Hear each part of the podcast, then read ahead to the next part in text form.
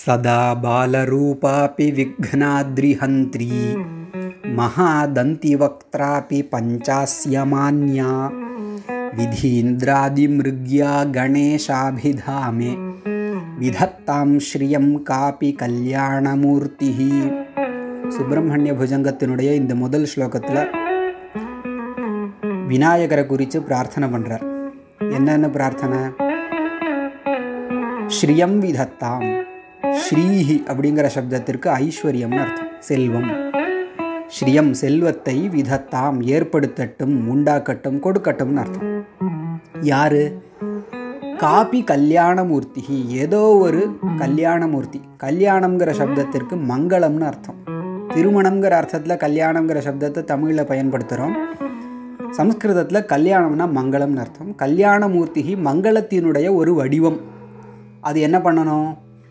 எனக்கு ஸ்ரீயம் விதத்தாம், செல்வத்தை ஏற்படுத்த வேண்டும் அப்படின்னு பிரார்த்தனை பண்ணுறார்.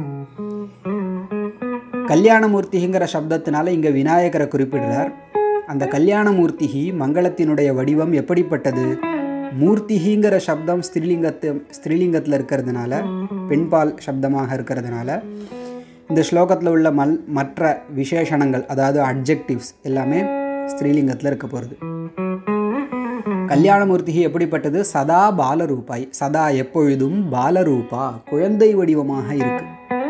அப்படி இருந்த பொழுதிலும் சதா பாலரூபாபி விக்னாத்ரிஹந்தி, குழந்தை வடிவமாக இருக்கிறதுனால சாமர்த்தியம் இல்லைன்னு இல்லை.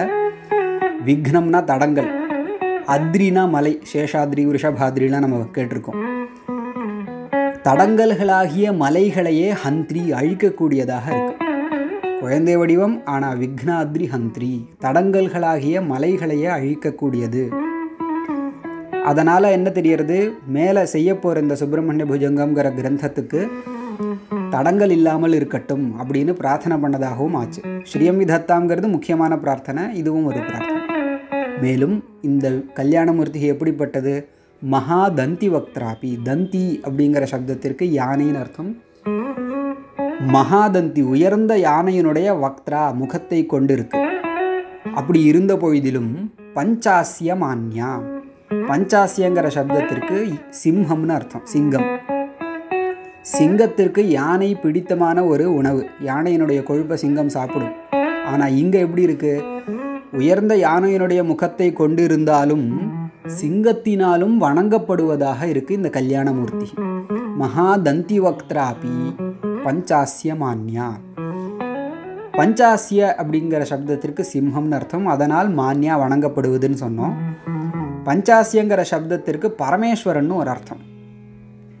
சத்யோஜாத வாமதேவாதி ஐந்து திருமுகங்களை கொண்டிருப்பதனால பரமேஸ்வரனுக்கும் பஞ்சாசியன்னு பேர். அந்த பரமேஸ்வரனாலும் மதிக்கப்படுபவர் பஞ்சாசிய மான்யா ஒரு அர்த்தம். அல்லது பஞ்சாசியங்கிற சப்தத்தினால நிருசிம்ஹரையாவது நம்ம எடுத்துக்கலாம். அதாவது நிருசிம்ஹ ரூபமாக இருக்கிற திருமால் நாராயணன். சிங்கம்னு சொல்லும்பொழுது அவருடைய ஞாபகமும் நமக்கு வரலாம்.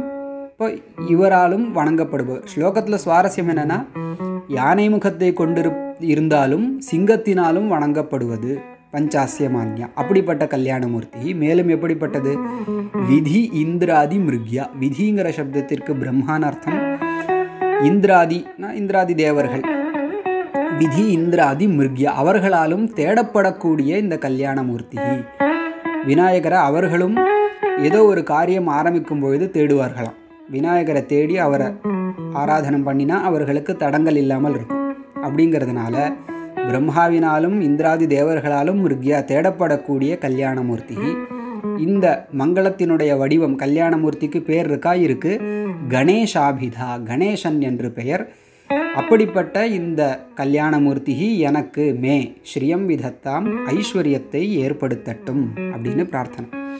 சதா பாலரூபாபி விக்னாத்ரிஹந்த்ரி மகாதந்தி வக்த்ராபி பஞ்சாஸ்ய மான்யா விதீந்திராதிமிருக்யா கணேஷாபிதாமே விதத்தாம் ஸ்ரீயம் காபி கல்யாணமூர்த்தி.